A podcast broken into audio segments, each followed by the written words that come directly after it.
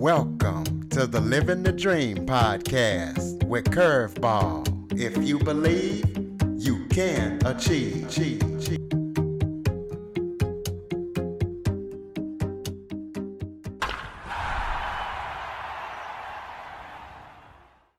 Welcome to another episode of Living the Dream with Curveball, a podcast where I interview guests that teach, motivate, and inspire. Today, I am joined by singer, songwriter Tom Tika. Tom has been playing music since the age of six. He's been in several bands, had several hit songs, and won several awards. So, we're going to be talking to him about his career how he got started, and what he's got coming up and currently working on. Tom, thank you so much for joining me today. Hey, the pleasure's mine, man. Thanks for having me on the show. Why don't you start off by telling everybody a little bit about yourself? You know, it's like like you already said. It's it's it's been a long run. Wouldn't even know where to start, but you're right. I sort of fell in love with music, or I remember falling in love with music when I was six, and my parents were were music lovers and without without lying there was always something on they were always listening to records and one of their favorites was paul anka even though i mean that's sort of slightly old music even for my parents but they they really truly liked his stuff and and I remember my dad my mom and dad they had had a bunch of his lps but they also lps you know albums. They also had a cassette. You know, you remember those days when people listened to cassettes, music cassettes, tapes in the car? Absolutely. I remember, mm. and the records.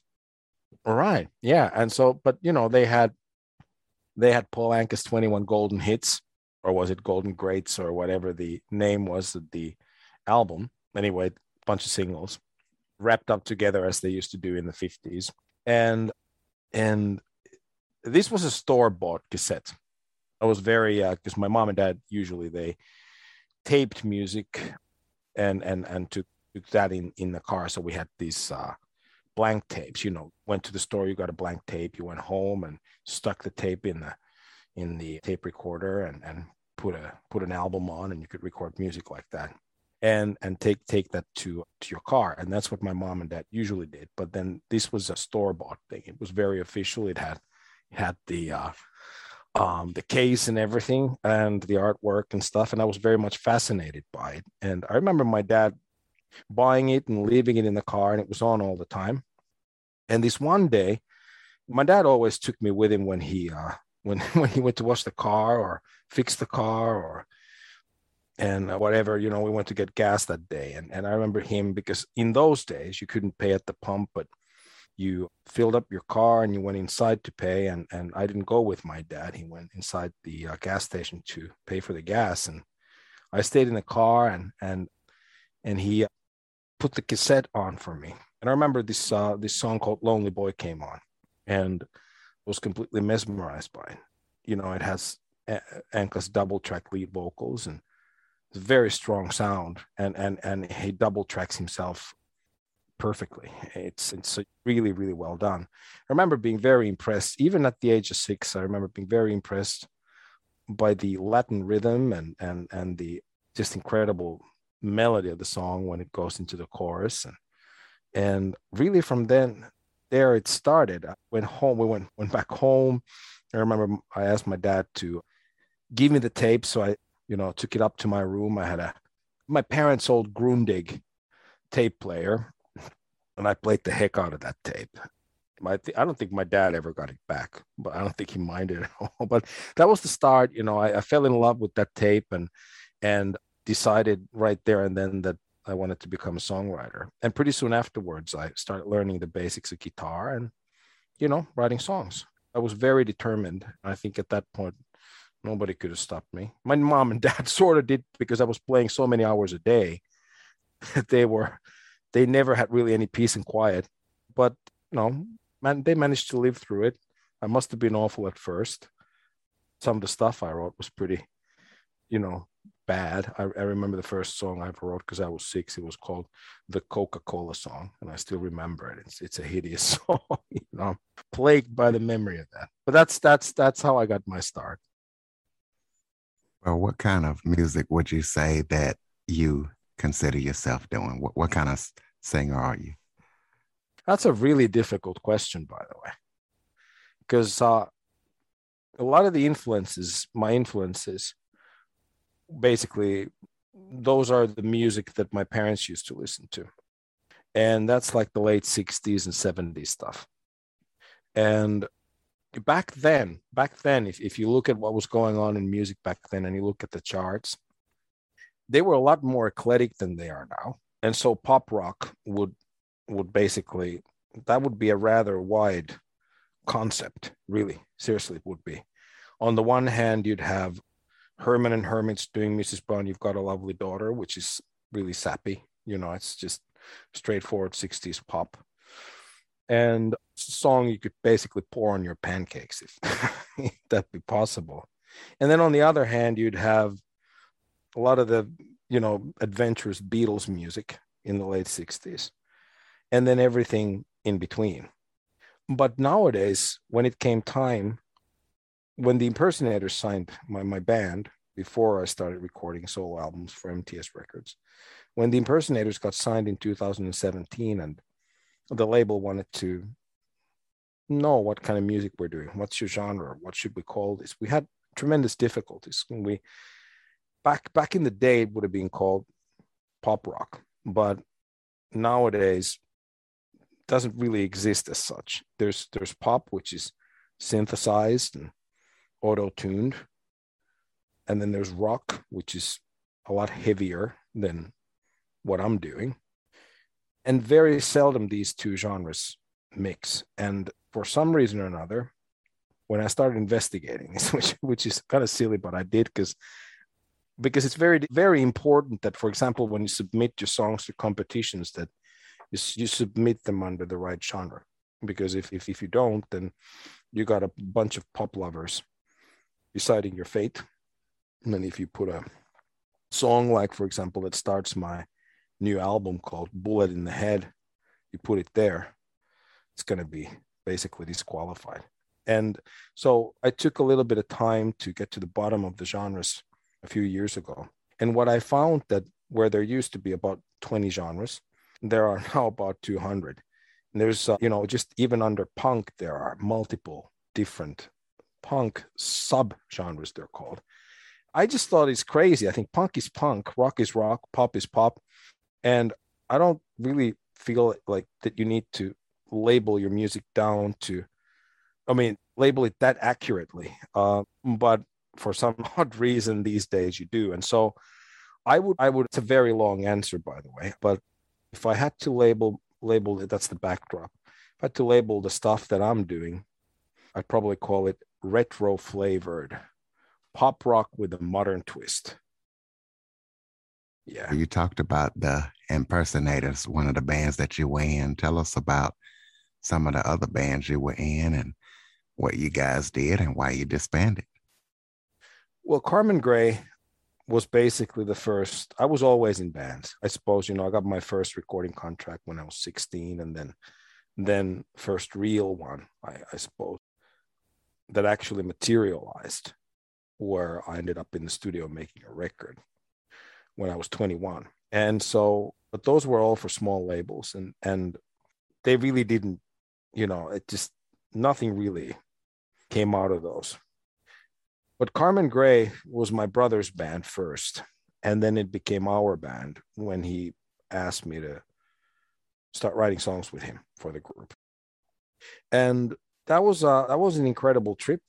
We we got signed by Sony BMG at first, and we recorded two albums for Sony, and then then got dropped, and then got signed by Warner Brothers after we paid for the next single ourselves, or rather, the Carmen Gray's manager paid. He took a huge risk and released it, and it became one of the biggest hits of all time in Scandinavia. And so all of a sudden, we we were back you know, being loved, and people were shoving record deals down our throats. You know, it was kind of we could choose anything, and so we we chose Warner, and uh, and then made another album, Gates of Loneliness, which is probably what it's one of my one of the one of my favorite albums of of you know my music. Uh, I think it was it was brilliant. I think we got exactly what we wanted in the studio, and I love that record still.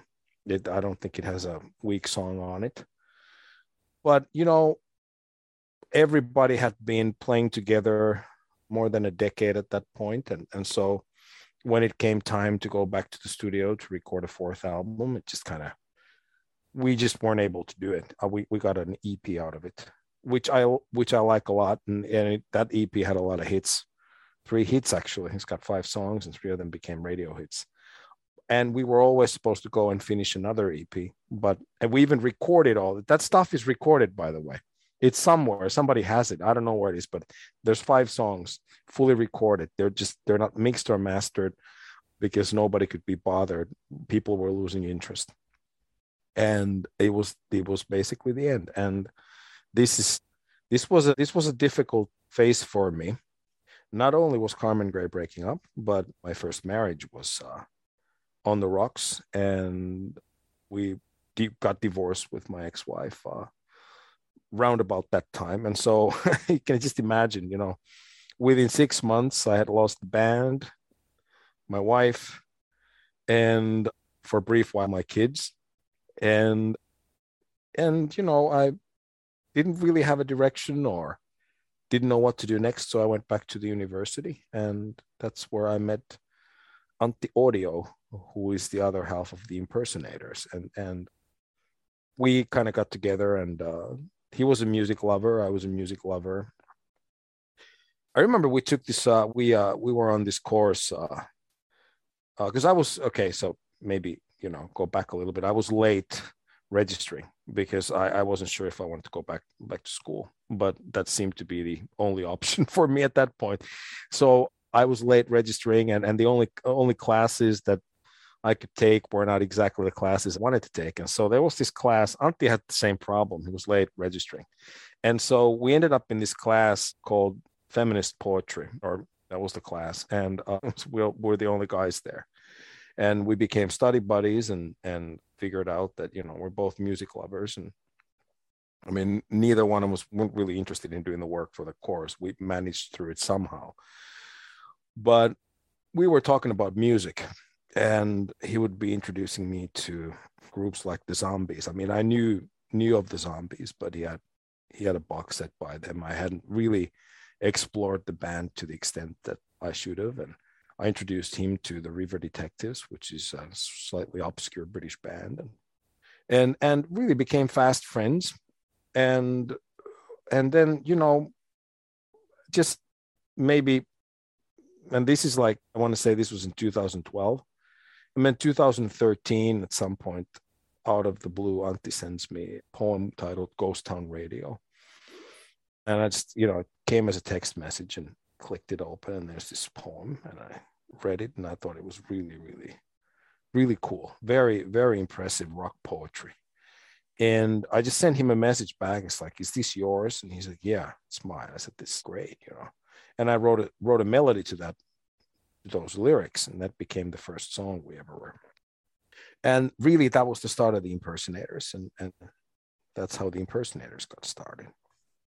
Well, you've won several awards and had several hit songs. Kind of tell us about those awards and the songs and how it felt to get those accolades. Well, it always feels wonderful, especially the ISSA award that I won a couple of, I want to say a couple of weeks ago, but this was in August, so a couple of months ago. Emerging International Male Artist of the Year. Whenever you win, win something, it's a wonderful feeling because it, you know, it just you you've touched somebody with your music, and and people appreciate what you're doing. It's the same thing with hit songs. I think that you know I'm gonna probably come across big headed by saying that I never get tired of those, but let me explain the reason. The only thing that I've, I've been, I mean, I've gotten very lucky in music, really, truly lucky and you know i i've gotten discovered by the right people exactly at the right time. And people who've taken genuine interest in my music and have helped me along.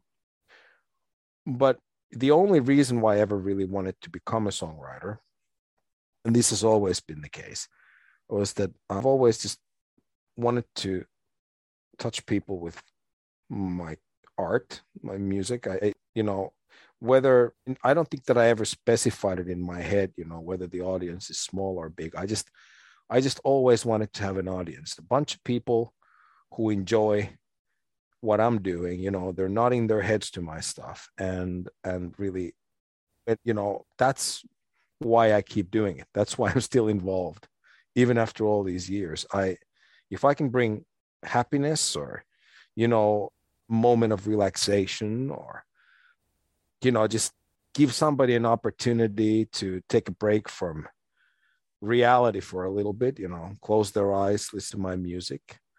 Then if if i can make that happen or if somebody can make that happen or rather if it happens then i'm on cloud nine. And so from that perspective winning awards and getting hit songs it, it feels wonderful because then it means that what you're doing not only transcends but it touches folks. Let's talk about your current and upcoming projects that you're working on that people need to know about. Well, right now, oh man, I'm working on so many things right now simultaneously. I was just telling telling my wife this morning that I'm actually a bit stressed out. But there's there's I'm working on two albums. One is the Impersonators album, and I'm working on that with Antti Audio.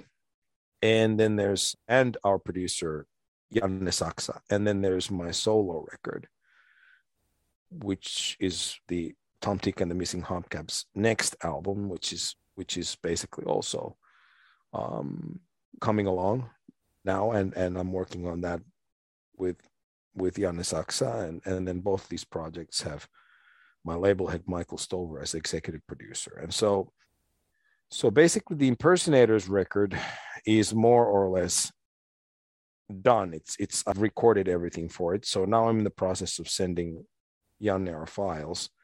He's gonna finish the mixes and and maybe we'll play a little bit of guitar here and there or or add something but but at this point it's just you know that record is ready to be polished up. It'll be titled Rainbows and Dead Flowers. And my solo album, which is going to be released later on next year, I'm working on the singles right now. And, and the first one's completely finished. It's going to come out first of December. It'll be called by 2022, sort of a New Year's track, really. And I, I quite like the lyrics you know, if you look at them quickly, you think it's a love song or, you know, broken-hearted love song. But if you look at them, look at it closely, if you really truly look at the lyrics closely, you realize that I'm singing it to to the year 2022. And so so I'm quite excited about that. We finished the music video for that today, actually. And and I haven't checked, but but the but the cover for that single's done as well everything's sort of almost ready for that. And and then there's a couple of other things thinking early February and April, then the third one. And then I'm hoping that the album's going to come out in late summer. And but that's still sort of that's a work in progress. The Impersonators album, uh, depending on when that comes out, they're both going to come out next year. But depending on when we release the Impersonators album, the Hubcaps album is going to come out either in August or September, perhaps even October. We'll see. But those are the two projects that are up, upcoming, and there'll be singles starting December 1st this year. Three three Hubcap singles by by September and two impersonators sing. So I guess I should have asked you this in the beginning, but where are you where are you originally from? I was born in Finland, but we moved to the states when I was four, and and then my life is.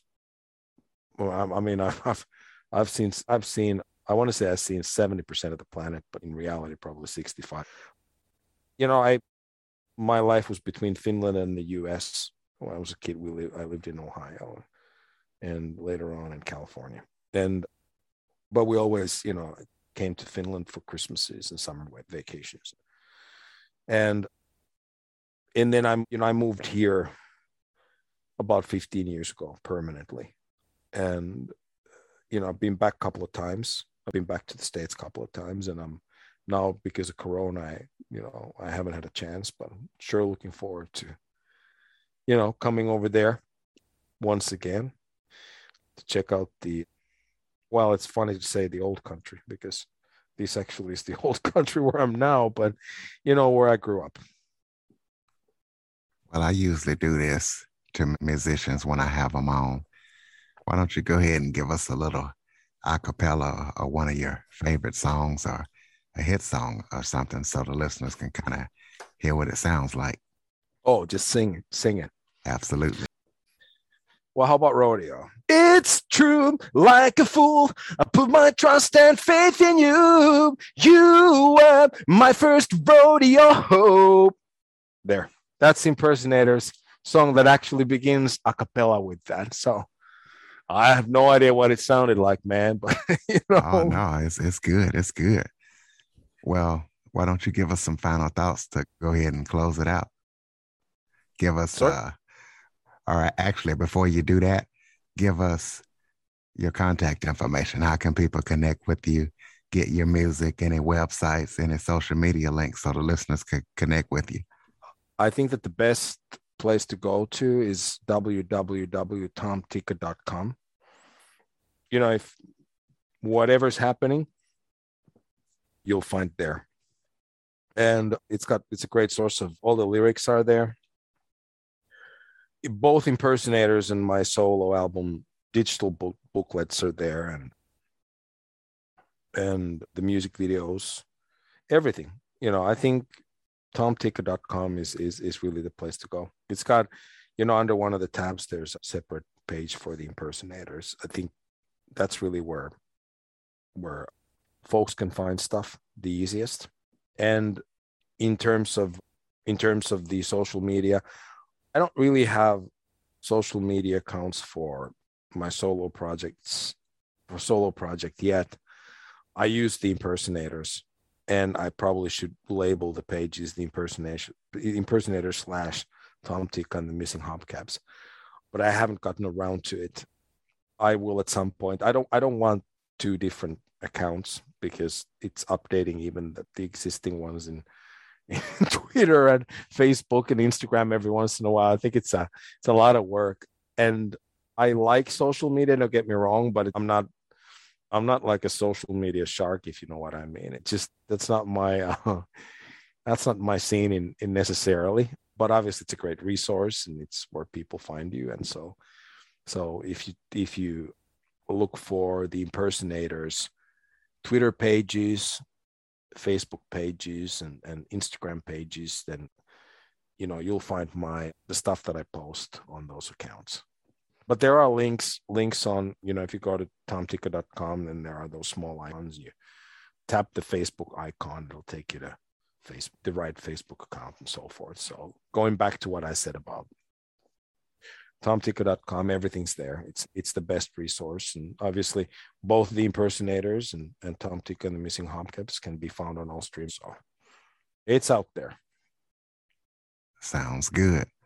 Why don't you give us some final thoughts to close it out well you know i think that some final thoughts stuff that i've been you know I've, i lost my sadly i lost my dad a couple of years ago and i've come to the conclusion that you know, final thoughts to anybody listening, I suppose, don't waste time. It's it all goes by so much faster than than you'd ever think. It's it's crazy when I think about when I was younger, the situations that you know I found mine in life and found my, found myself in in life, and you know just decided to live through stuff that wasn't making me happy. You know, if there's just any you know as a final thought and just if just to everybody if you're not happy change your life because you know in the end really as Thomas Jefferson points out, it's one of my favorite quotes. It's really not the years in your life that count. It's so that's my final thought. All right, ladies and gentlemen, tomtika.com. Please be sure to follow, rate, review, share this episode to as many people as possible after listening. And Android listeners, go to the Google Play Store and download the Living the Dream with Curveball podcast app. Tom Tika, thank you so much for joining me today. My pleasure. For more information on the Living the Dream podcast, visit www.djcurveball.com. Until next time, stay focused on living the dream. dream.